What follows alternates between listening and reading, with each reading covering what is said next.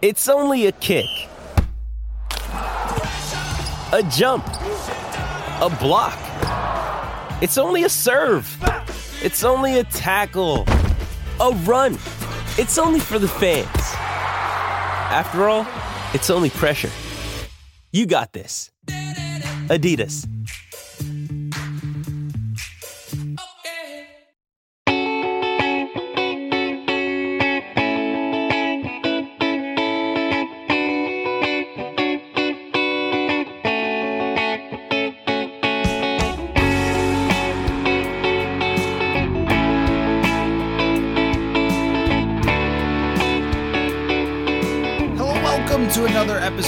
Of Purple Insider from inside TCO Performance Center. Matthew Coller here. Day two of training camp. We'll go through some things that we noticed today and that were talked about at the podium, and then we'll get into some rapid fire fan questions for the fans only, and then some that you guys sent before training camp that I didn't get to. And uh, so we've got a lot to discuss here today. So let's start out just with the audio from today's press conferences and begin with Ed Donatell, the Vikings' new defensive coordinator. And he talked about the subject that has most caught my eye to start training camp here, which is Cam Bynum has been taking the first team reps, Lewis Cine second team. There has been a little bit of shuffling as far as getting Lewis Cine on the field for what looked like a dime package or a three safety type of package.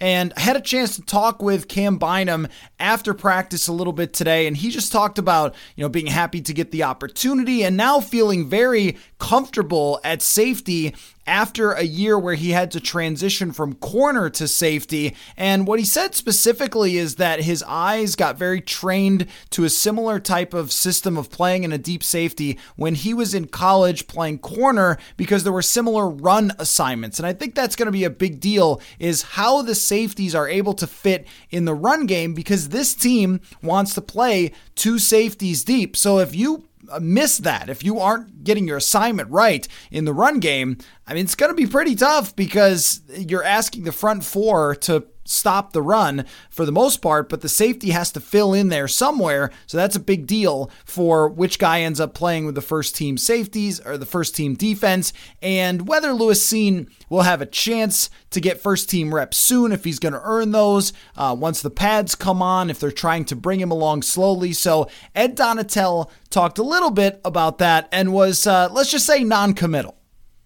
We're going to expose those two guys to everything. You know, are we going to have some three safety packages? Does one play nickel, one t- play dime? Uh, do they both need, you know, a little more time watching other people? We, we don't know the answer to that, but I know I'm very encouraged by both of them and uh, encouraged by how hard they study and work.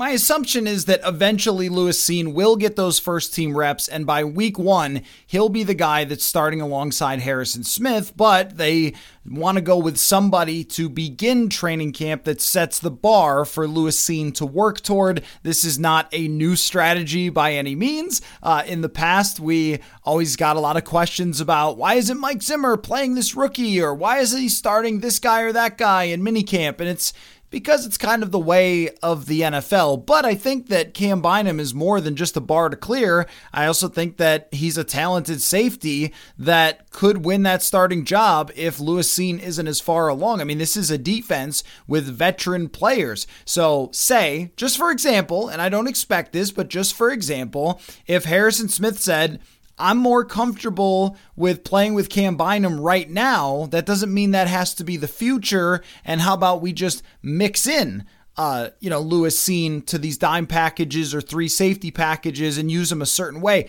If that was the way they began week one, in the similar fashion to Bisi Johnson starting over Justin Jefferson in week one, 2020, like it would not shock me, although I think Bynum, relatively speaking, is probably a better player than Bisi Johnson was. So the bar will not be easy to clear for Lewis Cine, and he's going to have to earn it. Ed Donatell also talked about uh, changing defensive schemes. And it was interesting to hear him discuss the fact that they really considered how long a lot of these players were in the Mike Zimmer system, and it's still a discussion of how to put certain things in, how to teach this defense while also knowing that there were things here before that worked for a lot of these players, like Harrison Smith, like Eric Kendricks, Danielle Hunter. Like, you don't want to throw all of it out. And uh, Ed Donatell discussed that. And they had their systems in place so long. And now we're rolling in here with a new scheme.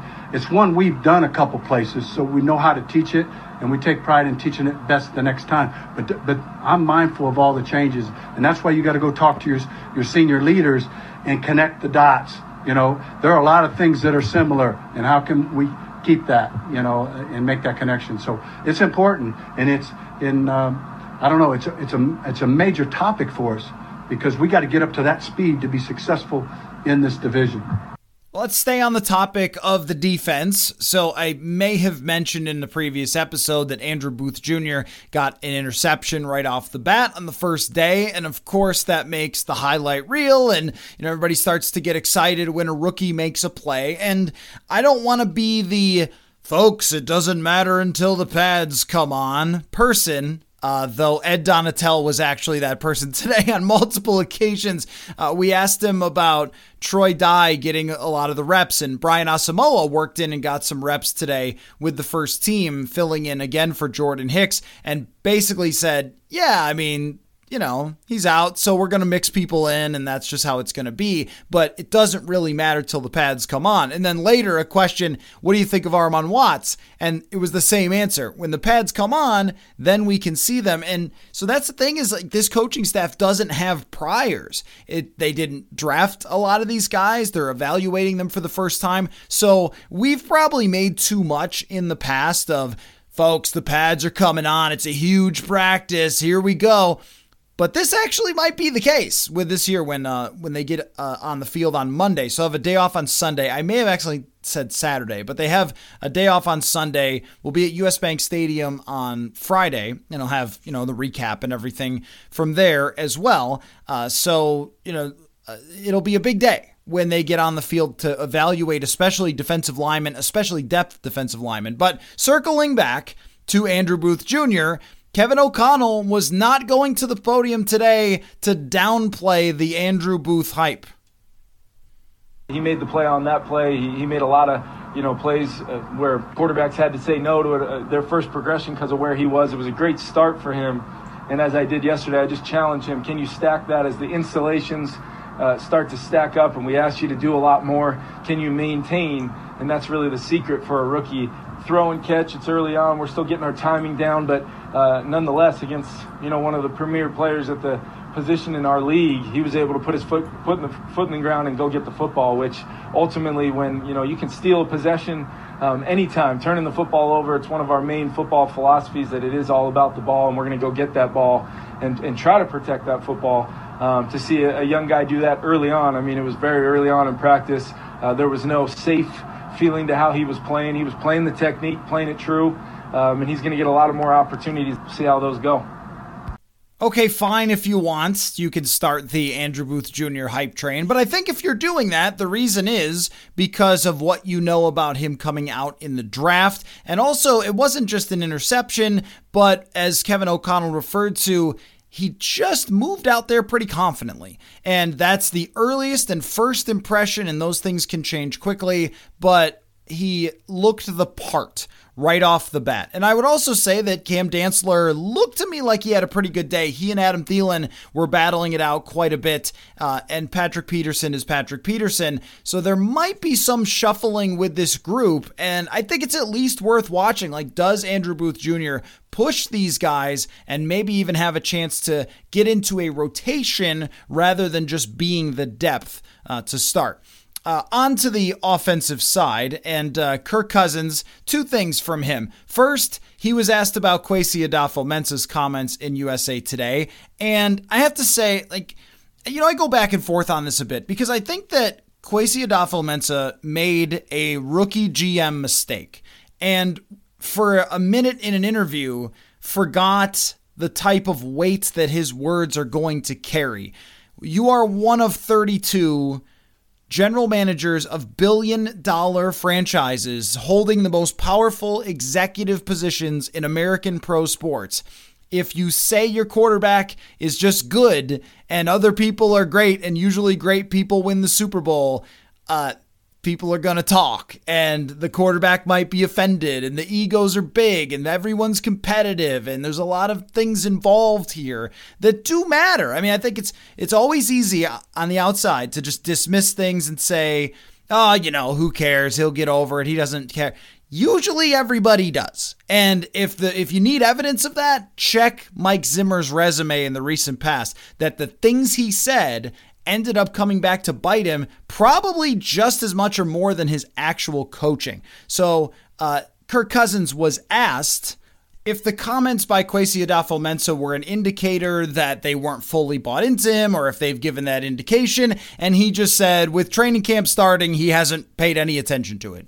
Okay, so there's your answer to that. Now, on to how he's adapting to the offense. Kirk Cousins told an interesting story about a moment in OTAs I remember on a concept we had in OTAs and a practice, I uh, uh, said no to a route over here, threw a route over here, and afterwards he said, "Hey, I want you to take that with that look.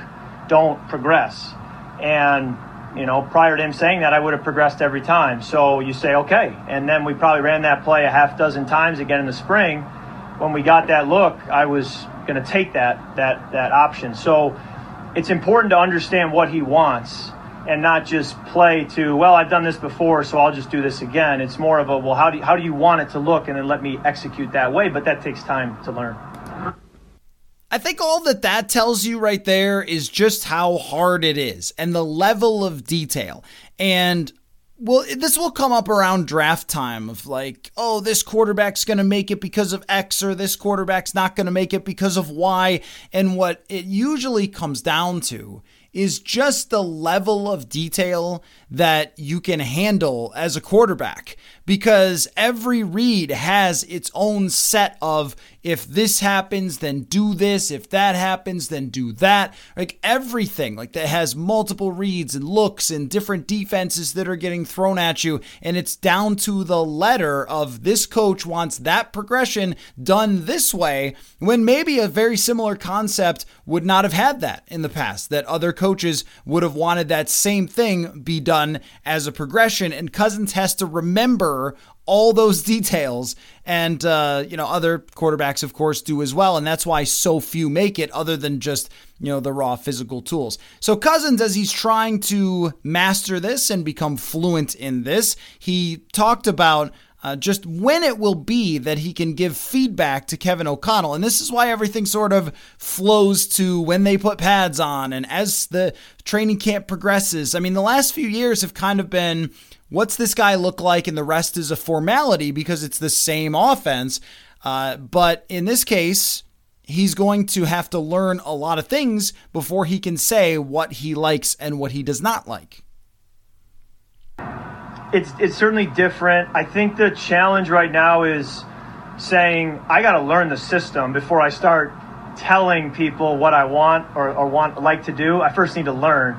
So you you you um, you need to, you know, understand uh, first. And so it's kind of been just absorbing it.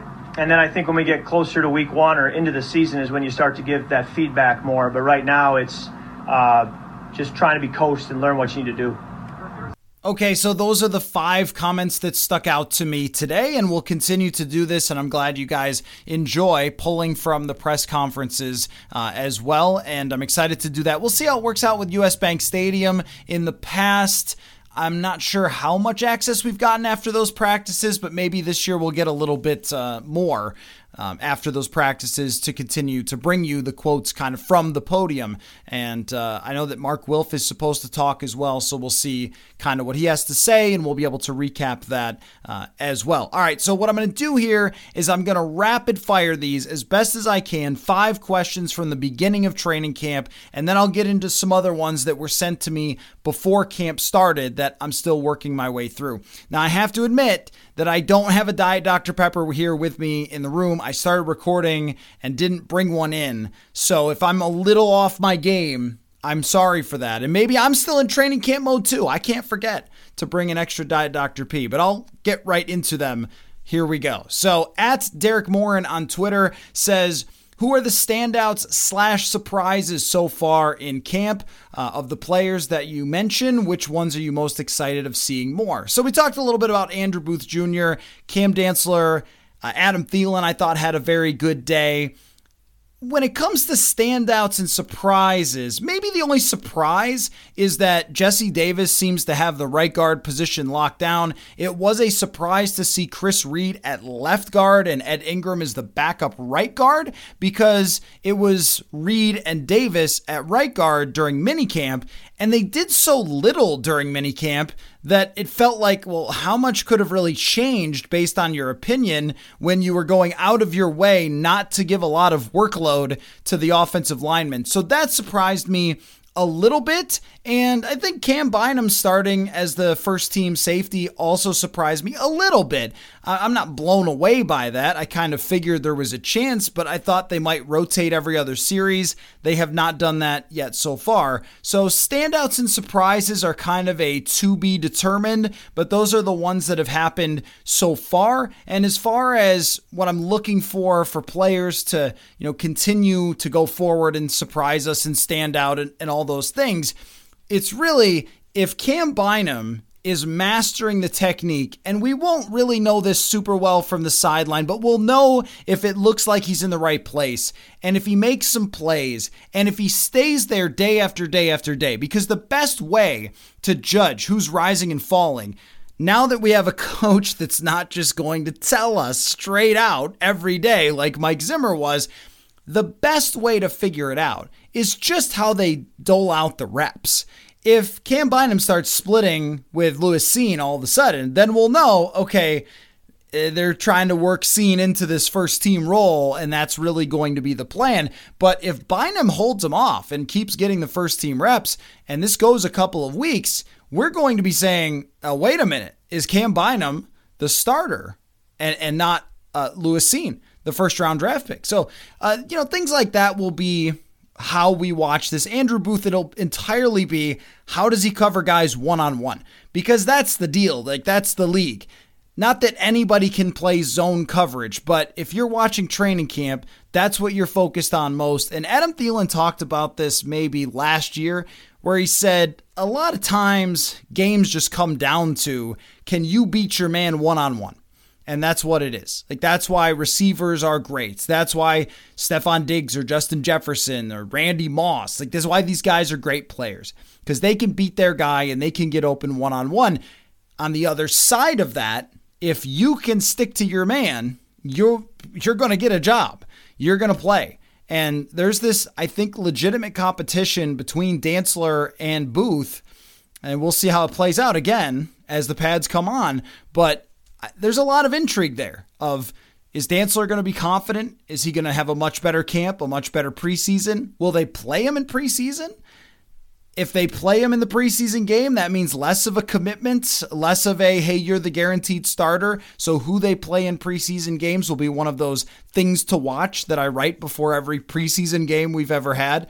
So, I guess that's that's how I'm looking at that as far as surprises and standouts so far after only two days. There's only a couple of them, but they have kind of tentacles that go out from them that will make for interesting storylines to watch as we go along. All right, this from uh, at Kyle Shaner on Twitter. Of the 90 players on the roster who start training camp, approximately how many of them legitimately have a chance to make the 53 man roster, and how many of them legitimately have a chance to make the practice squad? When you need mealtime inspiration, it's worth shopping Kroger, where you'll find over 30,000 mouthwatering choices that excite your inner foodie. And no matter what tasty choice you make, you'll enjoy our everyday low prices, plus extra ways to save, like digital coupons worth over $600 each week. You can also save up to $1 off per gallon at the pump with fuel points. More savings and more inspiring flavors make shopping Kroger worth it every time. Kroger, fresh for everyone. Fuel restrictions apply.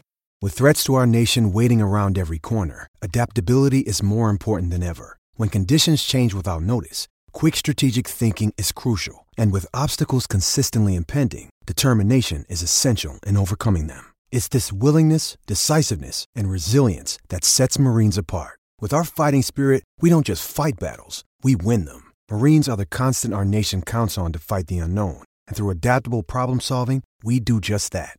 Learn more at marines.com. Mother's Day is around the corner. Find the perfect gift for the mom in your life with a stunning piece of jewelry from Blue Nile. From timeless pearls to dazzling gemstones, Blue Nile has something she'll adore. Need it fast? Most items can ship overnight. Plus, enjoy guaranteed free shipping and returns. Don't miss our special Mother's Day deals. Save big on the season's most beautiful trends. For a limited time, get up to 50% off by going to BlueNile.com. That's BlueNile.com.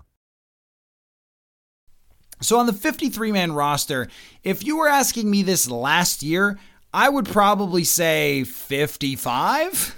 And and we're not talking with injury because injury opens the door. If there's five guys who get hurt, that's five more who could possibly make the roster that wouldn't have otherwise. But yeah, I mean it's it's not 90. It's not anywhere close to 90.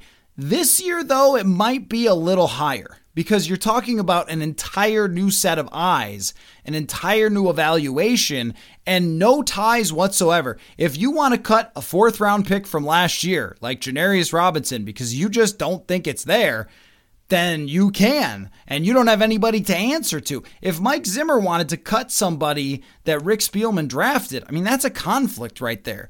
Because the scout's going to say, hey, we still see the talent there, even if he hasn't played well in camp. And the GM's going to say, it's going to look bad if we cut Willie Beavers. Maybe we shouldn't, right? Like, I don't know that this conversation ever happened, but that's just kind of how it works.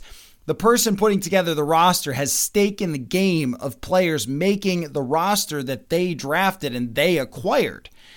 Now, neither Kwesi Adofo-Mensah or Kevin O'Connell or any of the other coaches have any stake in the game. And that's another part of it where I don't know if it's going to work that way now, but in the past, they would have coaches that were influencing draft decisions, which meant you were probably going to give a little more space to the guy that you thought in the draft was going to be good if you're a position coach.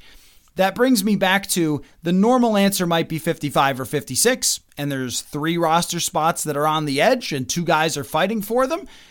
Uh, and now it's probably 60 because I could see a handful of guys that they brought in that maybe we're not talking about yet. All of a sudden, like Zach McCloud, we mentioned the other day. What's the guy? Uh, Andre Mintze from uh, Denver is a UDFA. With Denver made the team last year, and then he was cut, and now he's brought here. Um, not that we've seen a whole lot with pass rushing or anything, but guys like that. Jullian Taylor is a person who's on this team that played a little bit for San Francisco. Now he's here. These types of people, I think, have a better chance. Albert Wilson is another one, maybe a better chance if they look at a receiver who was here before, like Bisi Johnson, just using examples, not guesses and they could say, well, you know, we're going to go with this guy because we brought him in. So I think that there is more competition as they're having their first evaluations. They're also not having their second or third. Like, oh, I saw that guy in camp last year. He was brutal. We're going to cut cut him this year. Like that's not the case because they weren't here. Uh, as far as the practice squad, it's much more wide open.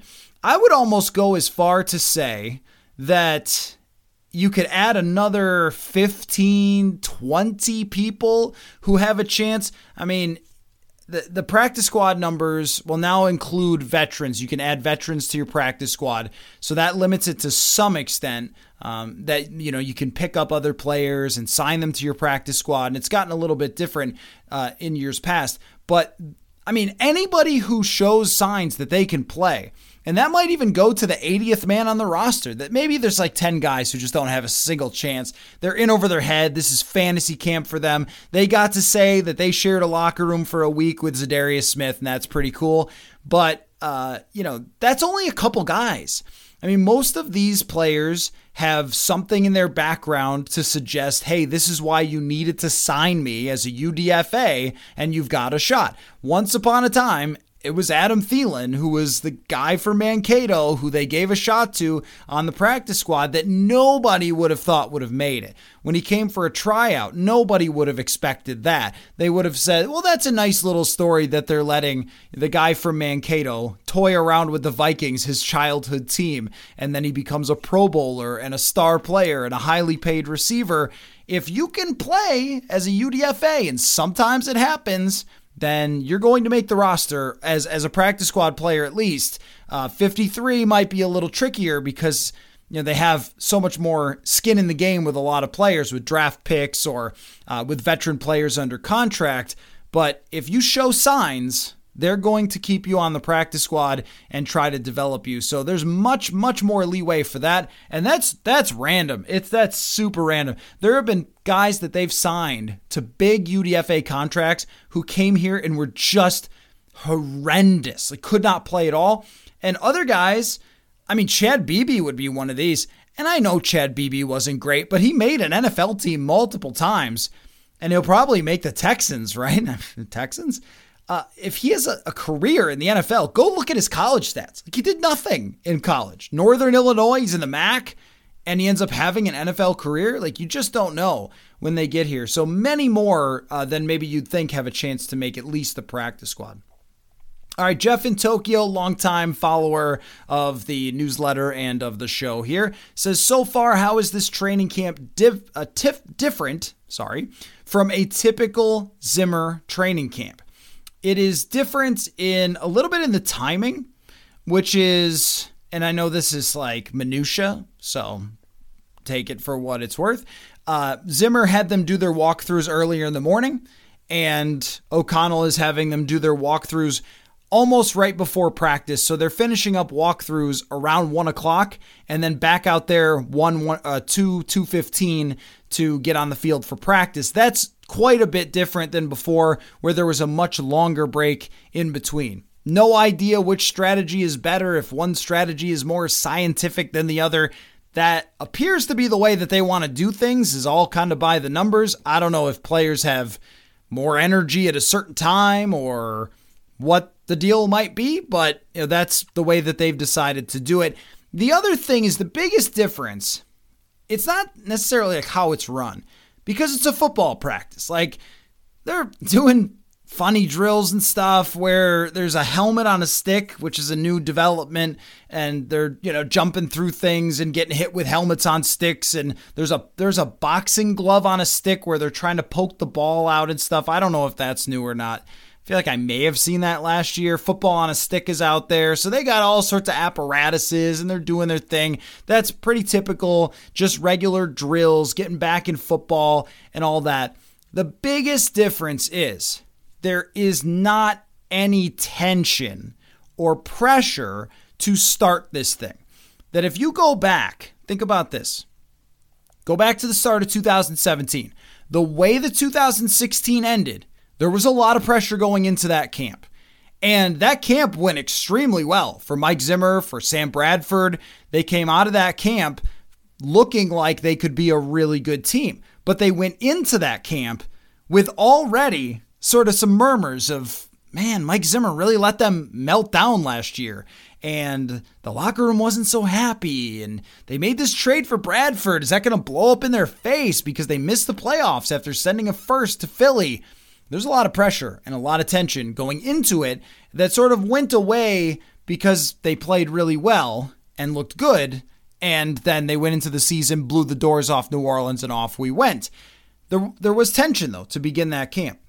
And then you go to 2018, and everybody's talking Super Bowl or bust, and all the players are trying to kind of go, well, I don't know if it's Super Bowl or bust. But then you had the uh, the Tony Sparano issue, uh, which you know he passed away, and and and there was just this this cloud over everything at that point. That was so tragic, and he was so meaningful to so many players on that team that uh, it was extremely hard to get over. So it wasn't necessarily the same kind of tension, but it was something really jarring right off the very bat. They go eight seven and one go into 2019. It's a new offensive coordinator. I remember that Kevin Stefanski had the most uncomfortable welcome to being the offensive coordinator press conference I've ever seen in my life. Usually people are really happy to talk about that, and that day was very awkward. And Mike Zimmer ended it by yelling at somebody in the media about a report that turned out to be wrong. It was just it, it was not it was not great. And everybody knew if 2019 goes bad, it's going to go real bad. And Stefon Diggs uh, showed some of the signs that something might not be right. During that practice, he tried to fight Mackensie Alexander and had to be calmed down. He threw a helmet one day. That might have been the same day that he and Xavier Rhodes got into it, or uh, later on in, in the camp. But I think there was one point where they got into it too and had to be thrown out of practice. Like, that was tense. 2020, you had COVID, and Danielle Hunter gets hurt and suddenly you're trading desperately for Yannick Ngakoue, and then all of a sudden, again, we're talking about this tension. Last year, everybody knows the deal. You're going into it on the hot seat. And then you have the COVID issue, which immediately Mike Zimmer played his cards wrong. Other coaches around the league who had unvaccinated quarterbacks just said, he'll be back soon. It's not a problem. Off we go. I'm not answering that question. We'll just move on. We'll just deal with it. And Mike Zimmer just couldn't help himself, which is kind of like the definition of Mike Zimmer. Just couldn't help himself. He had to say it. He had to call them all out. And, you know, he, he, does he have points to make there? Sure, he does.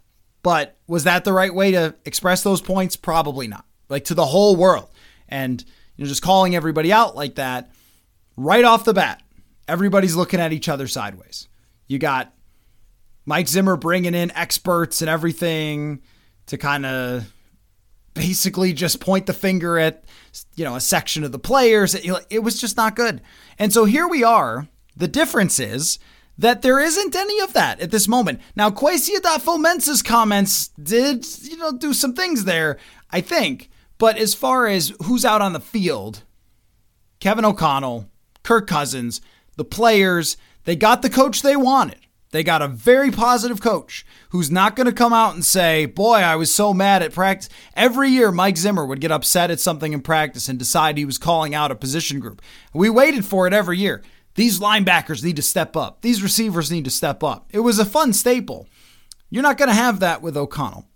I think it will be an atmosphere that has less tension and pressure for now, for the start. But that is very different and though there is pressure on O'Connell to win, there is not job pressure on O'Connell to win. It really is, you know, Cousins. But if he feels a little bit less of that, less of that pressure that's existed for the past few years, or less of that tension surrounding everyone, you know, maybe there's a little more ease in learning what they need to learn and going forward. So that to me is the biggest difference. It's not in any drills that they run or how hard they're going. I think they're not going quite as hard as Zimmer would go right away, but maybe that's not a huge difference. I think it's just really the general feeling of where everybody stands to begin this thing. All right, this uh, from Big Dan, another friend of the show, folks. Uh, Big Dan has been asking Friday mailbag questions for a long time on the newsletter and uh, has been a, great supporter of Purple Insider. So thank you, Dan. He says, I know it's all, and he just got married. So congratulations to that, my friend.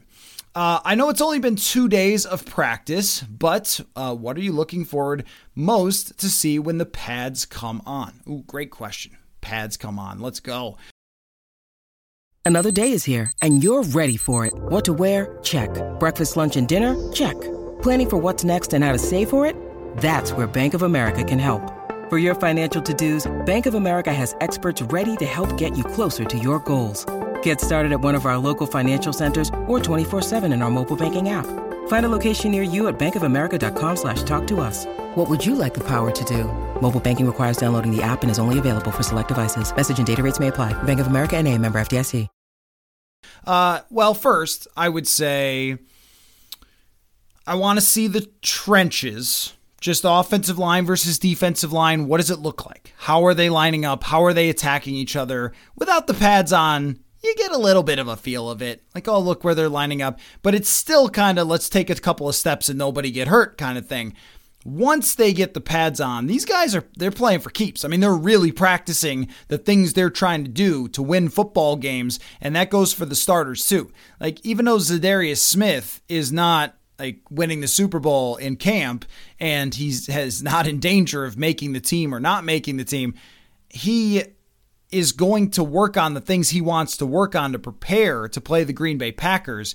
And so he's going to try to beat that guy across from him. And these guys are really competitive too. Day after day, it gets super hot out there. Like they're going hard. That's how you get camp fights and stuff like that. Um, you also get, you know, eventually the uh, pa- uh, practices that are joint practices, and those go real hard. Um, those are like games, almost like uh, simulated games. Um, so I think I'm looking forward to the trenches to just see like Harrison Phillips. I don't know.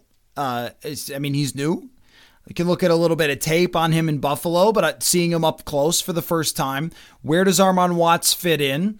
How are Za'Darius Smith and Danielle Hunter moving around?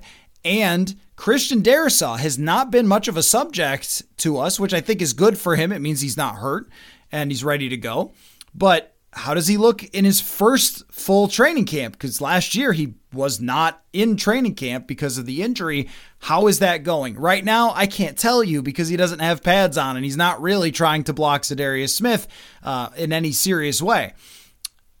The right guard situation, Jesse Davis, same deal. How does he fit in? Will anybody else get any other chances at center or at right guard? So we start there where those battles really start to ramp up and really how much pressure is on Kirk Cousins on a play to play basis. Because there have been years in the past where Danielle Hunter and Everson Griffen and Linval Joseph just mauled offensive linemen, and it was a very bad situation. And we could tell in camp that it was going to be a problem. So we'll be evaluating that. And then I think it's really the one on ones with the corners and receivers watching Andrew Booth to see how he's adjusting to full speed with pads because there are a lot of guys who look good at corner and receiver without the pads. But when they do those one on ones, like what does that look like? Uh, that's one of the most exciting things in camp, I think, hands down, is when you have a receiver going full speed one on one with a corner. And when that gets going, uh, those can be very competitive and fun to watch and, and in, really interesting, and you learn a lot from those. And the same with the one on ones from the offensive line. So I think those are the two things that I'm really looking for when the pads come on because those you can actually have takeaways and say, this guy is playing really well, or this guy's getting roasted or beaten uh, almost every day. All right, one more for our five semi quick. I didn't put a timer on myself, so I know I rambled. Semi quick here uh, questions from training camp, and then I'll get to a few more that I've gotten um, just otherwise that aren't necessarily regarding camp. Uh, this is from uh, at Pat the Pingu on Twitter. Training camp question Which under the radar players would make the biggest impact on the team should they have a great surprise year? Would it be Ihmir Smith Marsette bolstering the wide receiver room or Chris Reed emerging to help the team more? In short, if you had a genie that could make one overlooked player become good or great, who would you pick? Ihmir Smith Marsette is a great selection because not only do I think that uh, it would bolster the wide receiver room and make them much more dangerous and versatile, I also think it's realistic. Like we're talking for this question, it should be realistic he's a guy that has the talent to go out there and become something and, and elevate himself to be that next wide receiver that they find in the later rounds and it develops into a really good player. He does have the talent to do that. It's just can he kind of bring it all together? I think, especially on deep balls, that he could be that type of guy who ends up stretching the field. And I was working on something for later in camp, just an article talking to somebody about uh, I don't want to give away too much for the article, but some some plays from the Rams playbook, and some of them have you know some deep routes that you could see if there's a pure deep threat, that person being effective is the best way I, I want to put it. Aside from Jefferson, who's just naturally great at pretty much everything, Smith Marsette emerging would be really big for them. Uh, is it like too far in the weeds to say another tight end?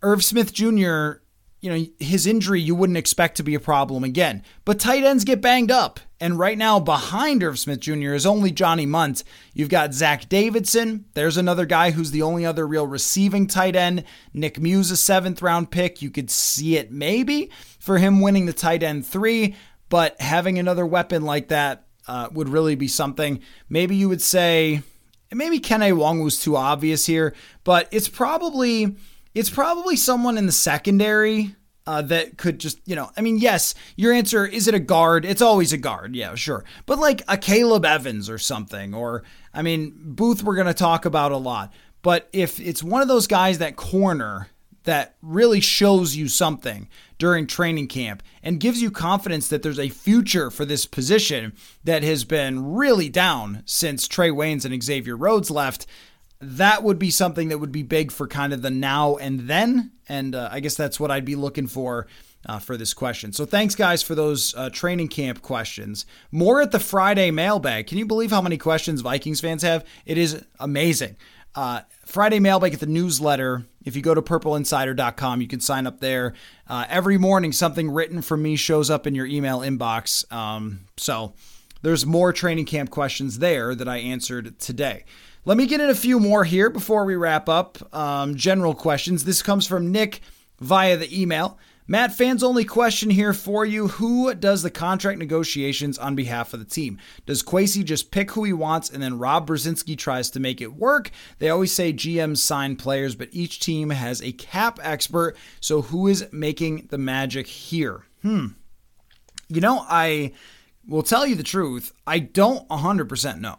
Like, now, I mean, I don't 100% know how it worked before, to tell you the truth because they've never come out and said it.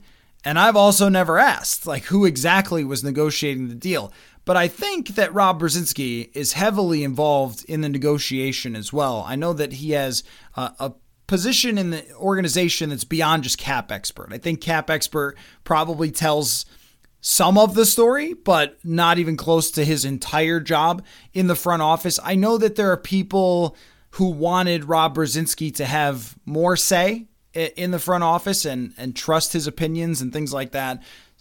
I would guess that that's how it works is they talk about as a group here's what we want to do. The person who understands the cap the most says, here's how we could possibly work it out. And then they take it to the agent and they say, can we do it this way? Can we do it that way? And then go back and forth until they've got a contract and then they work out all the language. I would assume it's kind of a group effort, but the guy who understands the cap the most probably also understands the contracts the most, but I doubt that he's the only person involved with that, that there are likely more people who are involved when it comes to negotiating a deal. But especially under a new front office, I'm not exactly sure how that works. I think that the general manager is likely making the calls to the agent and giving general terms for what they've kind of come up with with who they want to approach for potential deals and then they work out the details, they work out the salary cap, and everybody has to get on the same page. But as far as is it this person's job or that person, I mean, everybody knows Brzezinski, but there's a lot more people that work for the team in the front office. Um, so I wish I had a perfect answer there, but I don't think anyone's ever really said. Uh, no one's ever come out and said this is exactly the structure of how it's going to work with uh. Um, so thank you for that, Nick. Really appreciate your question there. Uh, let's go to Rick via the email here. He says, I was wondering if your fancy pants stats site could help with some context to the Vikings offense. Your chat with Dr. Eric Eager from Pro Football Focus about the order of operations regarding the team's offensive output makes sense, but based on memory, and I, and I also know memory can be flawed, is there a way to um, see what percentage of passing yards or other relevant stats were compiled after the Vikings were basically forced to throw, uh, as in down two scores or in garbage time. Yeah, there's a way to do that. Um, I use this thing that that is pretty easy. Um, on Pro Football Reference called StatHead. You have to pay for it, unfortunately, but um, where you can look up pretty much all situations. I could also do a kind of a, a, cheaper way to do this, which would just be to look at how much of Kirk Cousins' stats and the offense's stats. You really, Kirk Cousins would tell us this much more because they would not be running while they were down. So you can look at Kirk Cousins' splits from, say, 2021 and see how much of it came with you know, trailing or ahead. But last year, there was so many tight situations that probably a lot of it came, you know, sometimes you were a little ahead or sometimes you were a little behind. Maybe there's a way to look, you know, overall. There probably is. There's like a play finder where you can look at any type of play on Pro Football Reference. So we could try to look this up and see. Uh, I'll type it in here and, and see what I can figure out. From, let's say, 2018 to 2021 and see what do we want to look at? Like all stats, I guess, and we can look at um, the score and we can figure out like how many of their plays, scoring margin, there you go. So how about plays between 8 and well, what do we want? Do we want we want blowouts? So we want between like what like minus 9 to minus 50. How about we do it that way? So it's like how how how did they do when they were trailing by a lot? By at least 2 scores, so more than 8. So we'll type that in. And this is this is my process to answering questions like this. I basically just see is there a tool on the internet where I can get an answer for uh, Rick here, and we can see if a lot of their passing came that way. But I would say that the opening scripts, and this goes off my memory, I think, and if I really did a deep dive, I could figure this out. But the opening scripts to me had a lot of passing and a lot of successful passing it was after the opening script that they seemed to get a little bit too um, maybe obsessed with running first.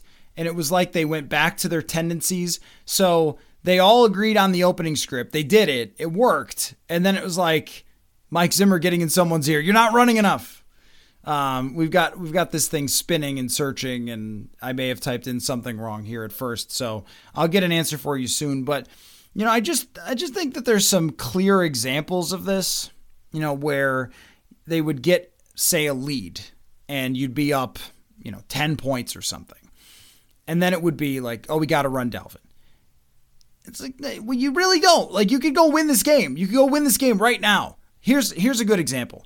They're leading against the Dallas Cowboys and they get the ball in the red zone after a couple of Cowboys penalties.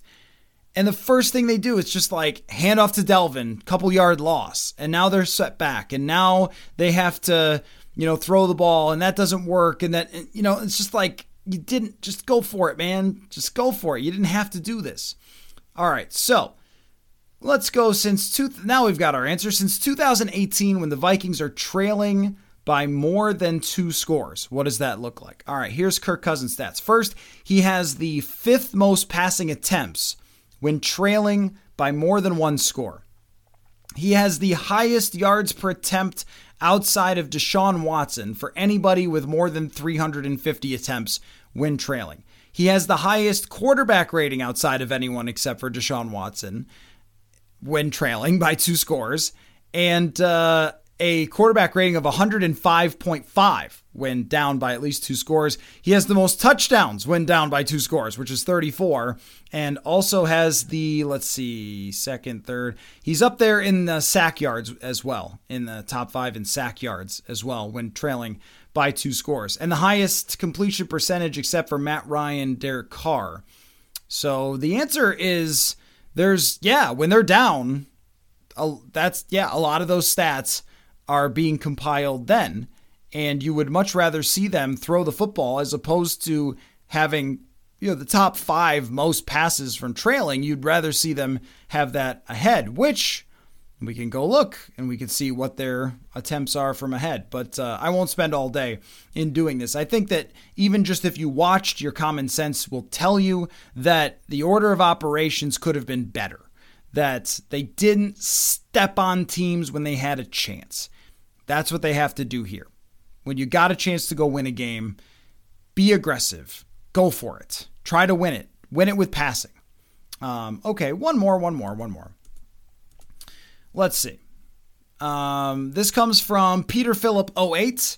Hi, Matthew. Training camp is upon us, and that means football is back. So, a fans only question. So, it's it's uh, postseason, and the Wilfs and O'Connell are reviewing the season. So, you mean like after the year. What record would the Wilfs consider to be a successful season, allowing that they wanted a competitive rebuild? And what record would O'Connell consider to be a successful season for his first as head coach? Would love to know if a figure was touted by either side during the interview pro- uh, process. Yeah, I mean, I'd love to know as well. Uh, looking forward to your camp coverage. Thank you, Peter, very much. My number in my head here is 10 that I think everyone would say was a success. I don't know if I agree with that because if you go all in and go the same direction, which, uh, by the way, I got an email from uh, our friend, another friend of the show, Matt, who is a very good math guy, who gave me a slight correction that it's really 12 wins is more of the out of 17. So 11 out of 16 is maybe closer, but 12 out of 16, 12 out of 17 is probably the bar for Super Bowl teams. It's closer to 12 than it is 11. I think I said 11, uh, or actually I said 11 or something, you know. But if they don't win 11 or 12, then you weren't a legitimate competitor for the Super Bowl, probably. 10 can get it done some years, but not very often. So, but I think that if they won 10, that would mean a couple games improvement. It very likely means a playoff spot in the NFC. It means you had a shot at the dance. 10 is also the number that makes it very uncomfortable with the quarterback situation because it means Kirk played really well. And then what do you do? Then do you try to build on that for the next year or do you still say it's not enough? Does that depend on the playoffs? Like a lot of questions. I would guess though to consider it a good first season. Hey, we were a 10 win team. We made the playoffs. Now let's build off that competitive rebuild. Now let's get some of those rookies in there and X, Y, and Z. I think that's how they would look at it. But I don't know. Um, after we do this episode, we're going to talk to Mark Wilf, and I very much doubt that he's going to give us an exact number. I guess we'll see. Maybe he should do a fans only pod. Now that would be something. I bet that would that would do numbers on here for sure. So uh, thank you all for listening. If you made it to this point, you're so wonderful, and I appreciate all of you. And the five star reviews that you guys have given mean a lot to me. So if you haven't done that, please do. It helps other Vikings fans find the show, helps build on the show, and uh, it is greatly appreciated. Maybe you'll be a, fa- a friend of the show if you do it.